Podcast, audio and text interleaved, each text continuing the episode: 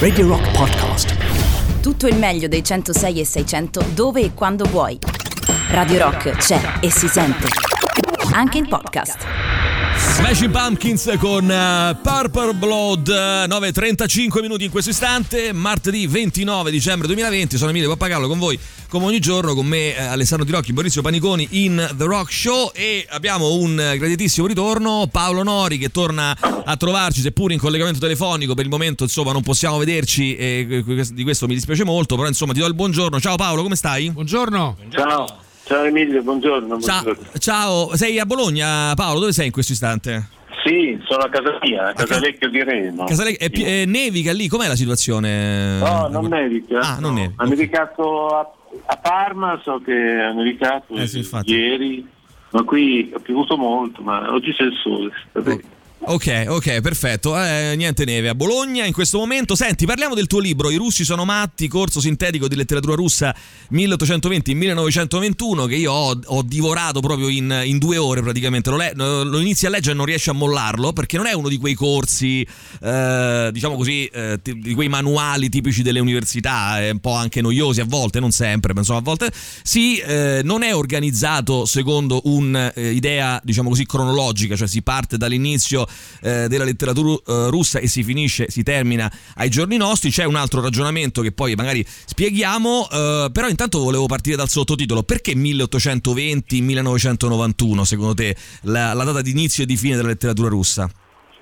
Perché la letteratura russa, per quanto possa sembrare strano, comincia tardissimo, cioè comincia con Virginia Onegin di Pushkin, che Pushkin comincia a scrivere negli anni 20. Prima di allora, cioè nel- ancora all'inizio dell'Ottocento non c'era una letteratura russa, cioè fare lo scrittore russi era una cosa, non c'era una tradizione e chi, faceva, chi scriveva un romanzo in Russia eh, scrive- faceva una cosa eccentrica. Ecco, c'è una- un, un passo di uno dei primi racconti russi, veri, eh, insomma, na- nazionali, diciamo così, che è appunto La donna di picche di Pushkin, la cui protagonista è una signora del Settecento che eh, eh, la, la racconta mi è stata all'inizio dell'Ottocento, questa signora eh, anziana, ecco, più di 80 ed è Pushkin dice sopravvissuta al suo secolo, no?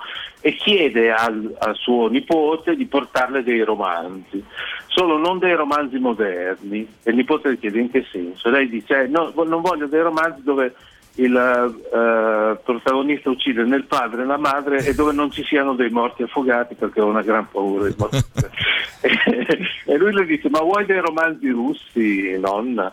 Lei dice esistono dei romanzi russi porta. questi romanzi russi che esistevano all'inizio erano imitazioni dei romanzi francesi cioè era una cosa eh, appunto esotica per un russo all'epoca. Da Pushkin in poi invece diventa, cioè Pushkin è l'inventore in un certo senso della letteratura russa e anche quello che mette a disposizione una lingua che è la lingua dei, dei- degli umili. no? Il russo è, una lingua par- è la lingua parlata dai servi della gleba, mentre i nobili, come sappiamo, all'inizio dell'Ottocento parlavano in francese. francese, E, e- e questa cosa dura per, per un paio di secoli, no, per eh, sì, fino al- alla fine della perestroia. Adesso i romanzi. Allora, nel, nel- nel libro si parla di un'esperienza che credo sia successa a molti, a te Emilio sicuramente, cioè di leggere i russi, no? Sì. è un'esperienza proprio diversa da leggere gli americani. Cioè, se uno prende quell'infilata lì, insomma, ne esce con i connotati un po' di- diversi. Sì, no? decisamente. I romanzi russi di oggi non sono così, cioè non c'è più quella diversità. A me vi- viene in mente, eh, per esempio, c'è uno scrittore estremamente popolare in Russia, che si chiama, è uno storico di origini georgiane, che ha scelto come pseudonimo letterario Boris Akunin, no?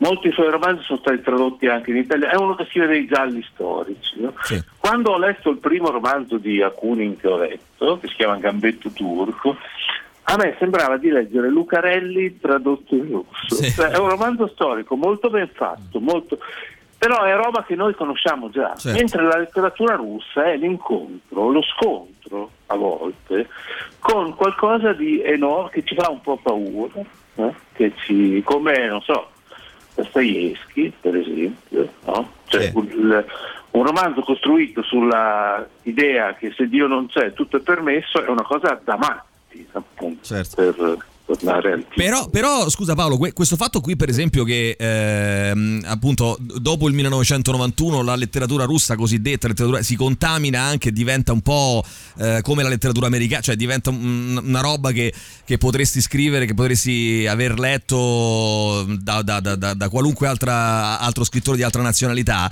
non avviene in realtà, eh, tu racconti nell'Ottocento e nel Novecento perché i russi, per esempio Dostoevsky, non avevano letto gli autori stranieri, cioè Dostoevsky era un avido lettore di, per esempio di letteratura francese, quindi c'è un altro, un'altra giustificazione, un altro motivo, non è, per, non è che non con, scrivevano una letteratura propriamente russa e particolare e così diversa dalle altre perché non conoscevano le altre letterature.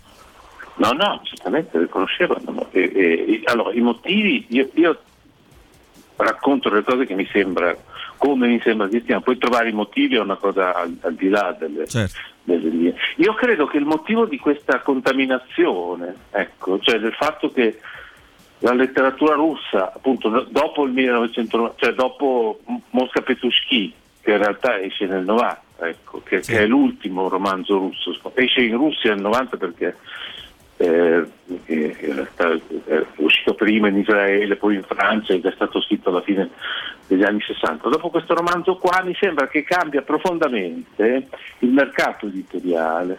Cioè fino a quel momento lì gli autori russi non avevano nessuna preoccupazione di farsi leggere, eh, perché o erano autori, diciamo così, di, ufficiali, e, e, e, quindi avevano delle tirature comunque alte, insomma, sì. non, non, avevano questo problema. Oppure erano degli autori non ufficiali e quindi eh, no, non, eh, cioè, eh, la cosa incredibile della Russia del Novecento è che i libri più letti erano quelli proibiti. Sì, sì. Infatti eh, volevo arrivare a, a, proprio a questo, cioè tu dividi questo tuo, diciamo così, corso sintetico di letteratura russa molto particolare, molto avvincente, in tre grosse aree tematiche, diciamo così. Una legata al potere, una legata all'amore e una legata, tu scuserai la mia pronuncia russa, al buit, cioè ehm, questa parola che si può tradurre come vita quotidiana, forse nell'espressione, sì, sì, sì. Alla, alla, vita quotidiana. In, nel, in quel, nel, capitolo, che poi adesso acceneremo qualcosa, ma insomma, nel capitolo dedicato al potere, per esempio, si fa riferimento a, uh, a questi samizdat, cioè a questi, scusa anche qui la pronuncia, non so se è corretta. No, no, è corretto. Perfetto, che sono praticamente i, i cosiddetti libri che, che, che, mm, che, la gente voleva leggere, che non erano quelli ufficiali e consentiti re, dai vari regimi, quello zarista prima, immagino poi quello eh, sovietico, ma erano quelli proibiti, venivano diffusi eh, attraverso eh, sostanzialmente una sorta di, come se fossero delle fotocopie, no? Eh, eh, potremmo dire oggi. Sì. Cioè, venivano... Le fotocopiatrici non c'erano, cioè, certo. cioè la gente li batteva a macchina e con la carta carbone e, poi li distribuiva. E, cioè il maestro Margherita prima che uscisse ufficialmente l'avevano letto in, in, in tanti. Ecco. E questo romanzo, Mosca Petushki, che chi, chi, non ha studiato letteratura russa magari fa fatica come un romanzo straordinario di Benedict Raffaele.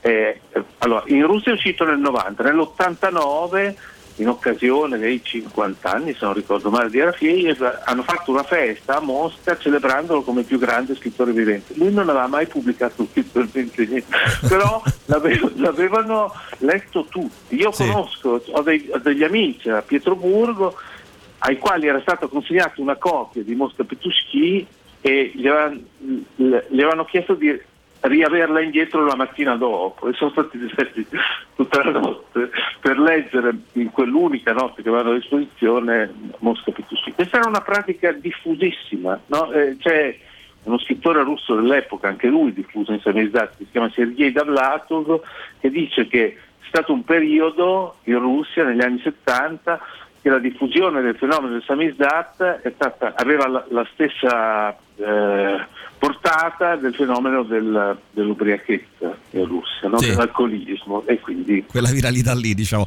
Eh, tra l'altro mh, tu eh, racconti come, per esempio io ehm, penso, non so, a, a, poetesse come Anna Akhmatova che eh, insomma eh, invitava, c'è cioè questo episodio bellissimo, invitava eh, persone a casa, non poteva, aveva mh, l'impressione, l'idea che, di poter essere intercettata e quindi parlava del più e del meno, nel frattempo tempo scriveva le sue poesie su un foglietto, le faceva leggere alla persona con cui stava parlando e poi le, le bruciava, no? Cioè questo, questo, senso qua un po' del proibito ha aumentato tantissimo, no? Poi anche la, eh, la, la voglia di leggere eh, in, in Russia in quegli anni.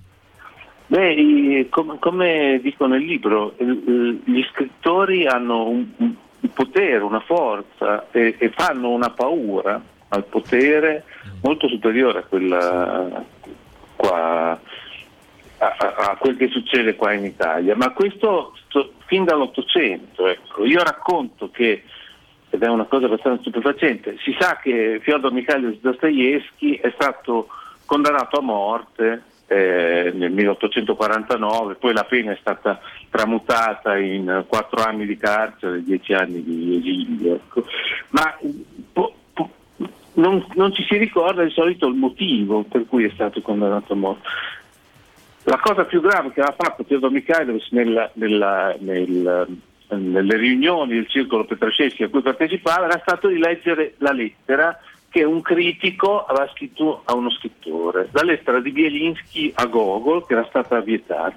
Sì. Allora a me è venuto spontaneo pensare, se io oggi leggessi in diretta radiofonica una lettera di Fofi, per esempio, cioè qualcuno scandalizzerebbe. Avrebbe, qualcosa da ridire. Cioè avevano davvero, erano radioattivi di, di, mm. e nel, nel libro se non ricordo male, racconto anche il caso di Turgenev, che un, quando cioè, Bielinski parlava male di Gogol, parlava malissimo del suo ultimo libro, che è un libro terribile, eh, brani scelti dalla corrispondenza con gli amici, dove, Gogol, dove saltava fuori che Gogol era un po' reazionario, ecco, era a favore della servitù della gleba. E, e dopo la morte di Gogol, eh, Turgenev scrive un un ricordo, chiameremmo un coccodrillo oggi, no? scrive un articolo dove dice che è morto una grande figura, così.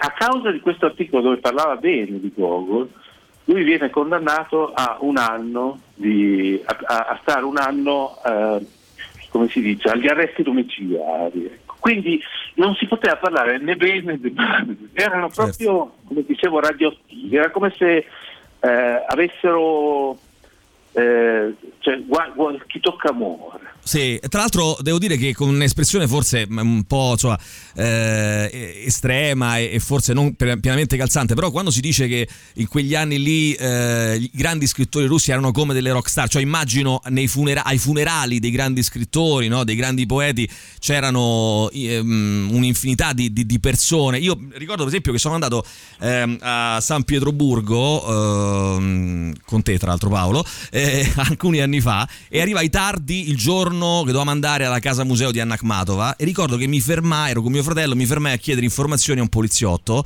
o a una guardia giurata forse.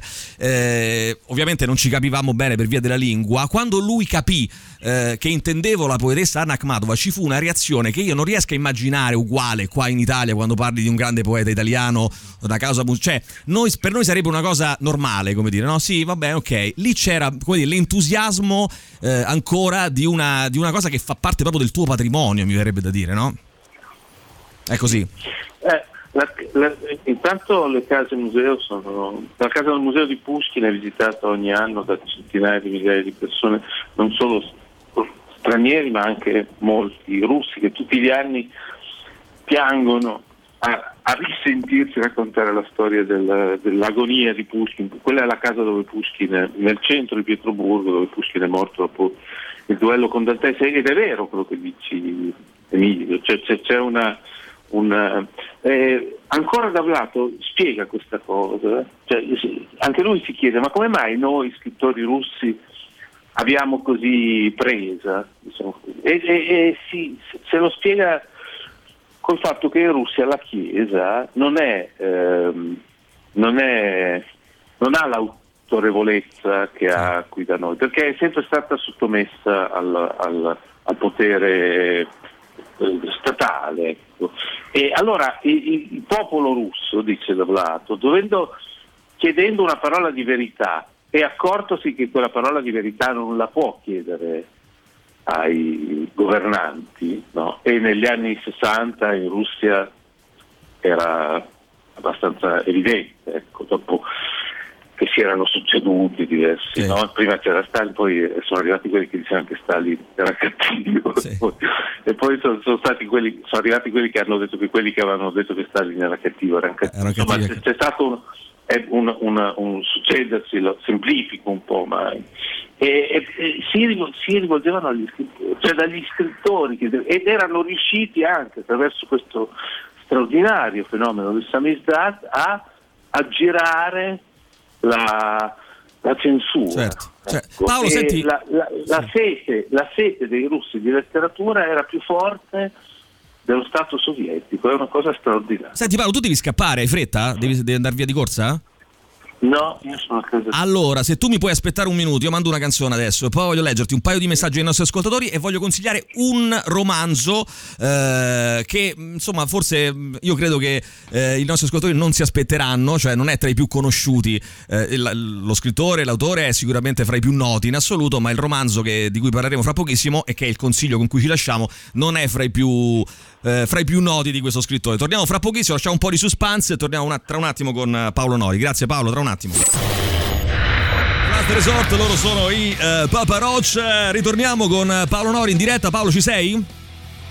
Eccomi. Eccoci qua. Allora, senti, qui ci scrivono delle cose. Allora, innanzitutto, qui eh, qualcuno al 3899 106 600, Tommaso, scrive: Mi pare che nel dottor Givago si dica che non esiste un popolo che ama i poeti come i russi. Eh, ti ricordi di questa citazione? Comunque, un No. po' potrebbe essere È vero. possibile però. Sì, Eh, sì. deve essere Ma vero. i russi, prima tu dicevi, cioè, riempivano gli stadi, poi eh, era stupefacente, ma c'era una sete. Di, devo dire che adesso questa cosa un po' è finita. Sì. oppure è, in pausa, non so. Cioè, sono un po' più simili a noi, ecco, come, come- sono, sono più, sono più attirano di più i, i cantanti o gli attori ecco, adesso rispetto ai poeti o, ai- o agli scrittori. Senti, poi c'è un altro, un altro ascoltatore che scrive: eh, po- potete chiedere al vostro ospite un parere su Erofiev. E quindi a questo punto te lo chiedo. Allora, eh, alla fine sono due, c'è Victor Sì. che, è, vi- che è vivente, che è una persona, a me eh, che è un pro- prosaico molto rispettabile secondo me. E poi c'è Benedict che è morto nel 90, se non ricordo male, e che, è, che ha scritto Mosca Petuschi e che è uno scrittore straordinario. Ed è uno scrittore, ed è una figura anche straordinaria che meriterebbe eh, eh, a me, io ho trovato molto interessante il libro di Carrer Limonov. Sì. Credo che Rafiev meriterebbe un romanzo. Un romanzo del genere. Lui. Sì, perché era un signore che era, era disoccupato in Unione Sovietica dove la disoccupazione non, Non esisteva.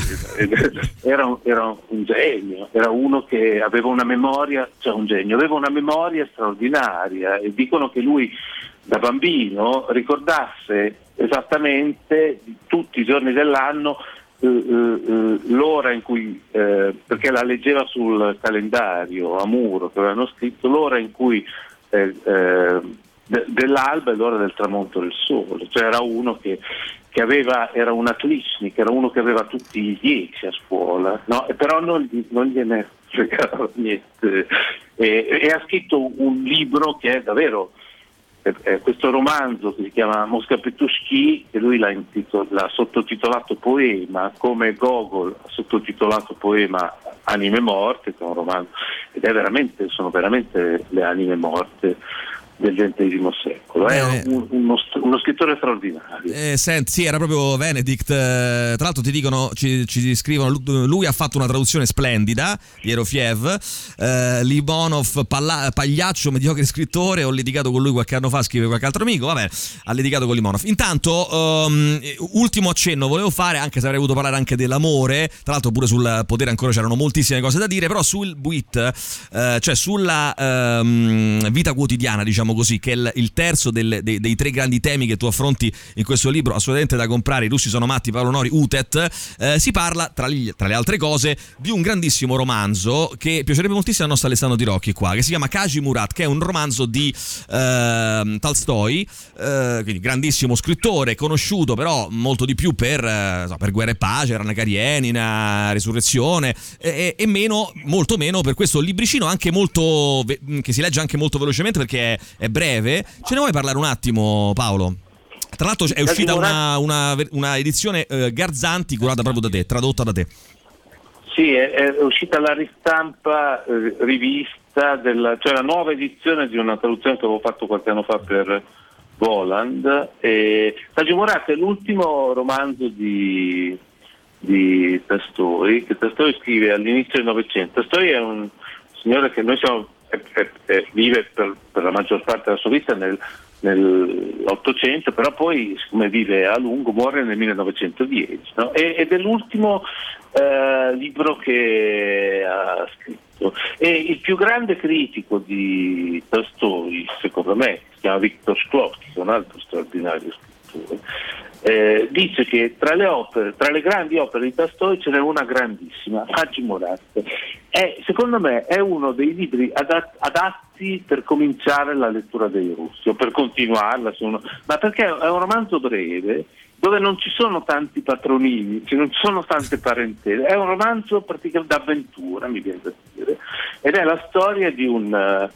Uh, caucasico, un, un, ribelle caucasico che decide di passare con i russi e, sono, e, racconta questo passaggio ed è un episodio storico ricostruito in un modo eh, fantastico da Tolstoi. Tolstoi non voleva che questo, questo libro è uscito postumo nel 1912, e Tolstoi non voleva che temeva la, la, la censura e perché c'è un, un capitolo uno dei, dei protagonisti. Da una parte c'è Kaji Morat e lo vediamo che è musulmano, e vediamo, ha una spiritualità Kaji Morat bellissima secondo me. E, e dall'altra parte, diciamo, il deuteragonista, se così si può dire, è lo zar, Nicola I, che è una persona che si dice cosa sarebbe la Russia senza di me? Ogni tanto si dice e cosa sarebbe l'Europa senza di me? E la, la, il ritratto dello zar che fa Tastoi è crudele e Tastoi pensava che questo romanzo non, non censurato. avrebbero censurato. E effettivamente quando esce nel 1912 in Russia censurano un capitolo sullo zar ma esce integrale in cirillico in Germania e poi oggi noi possiamo, lo leggiamo. E è, è romanzo che, che, parla anche di noi, secondo me, come tutte le grandi opere, perché racconta questo conflitto che c'è ancora tra i ceceni e i russi e fa capire, questa cosa scritta da un russo, l'odio che i ceceni hanno per i russi. E, e, si, non solo lo si giustifica, ma lo si condivide. Sì. Sì, sì, perché proprio è, è un odio, come, che, è qualcosa che va al di là dell'odio, no? come scrive sì, anche Tolstoi. Sì, esatto. È qualcosa di, di, connaturato, con cui quasi nasci. No? E, eh, TNA quasi. Eh, comunque, un libro veramente mm, eh, bellissimo. Quindi ve lo, ve lo, consiglio. Questa storia di questo traditore, questo soldato ceceno che passa poi con i russi per, eh, così, per vendetta, no, Paolo? Per, per eh, dopo un, uno scontro con, eh, con il suo. Camille, che era, esatto, era il capo del, con il suo capo. Sì. Benissimo, io ti ringrazio, ti ospiti, ti invito quando sarà possibile insomma, a tornare a trovarci qui in studio. appena vorrai, appena sarà possibile. grazie Paolo Nori. Ricordo, i russi grazie. sono matti, corso sintetico sintetico di letteratura russa 1820-1991 da Utet ehm, e eh, Kaji Murat, eh, il romanzo di Tolstoi tradotto da Paolo per Garzanti. Grazie Paolo Nori, a presto. Grazie, ciao. Ciao. Radio Rock Podcast. Tutto il meglio dei 106 e 600 dove e quando vuoi. Radio Rock c'è e si sente. Anche in podcast.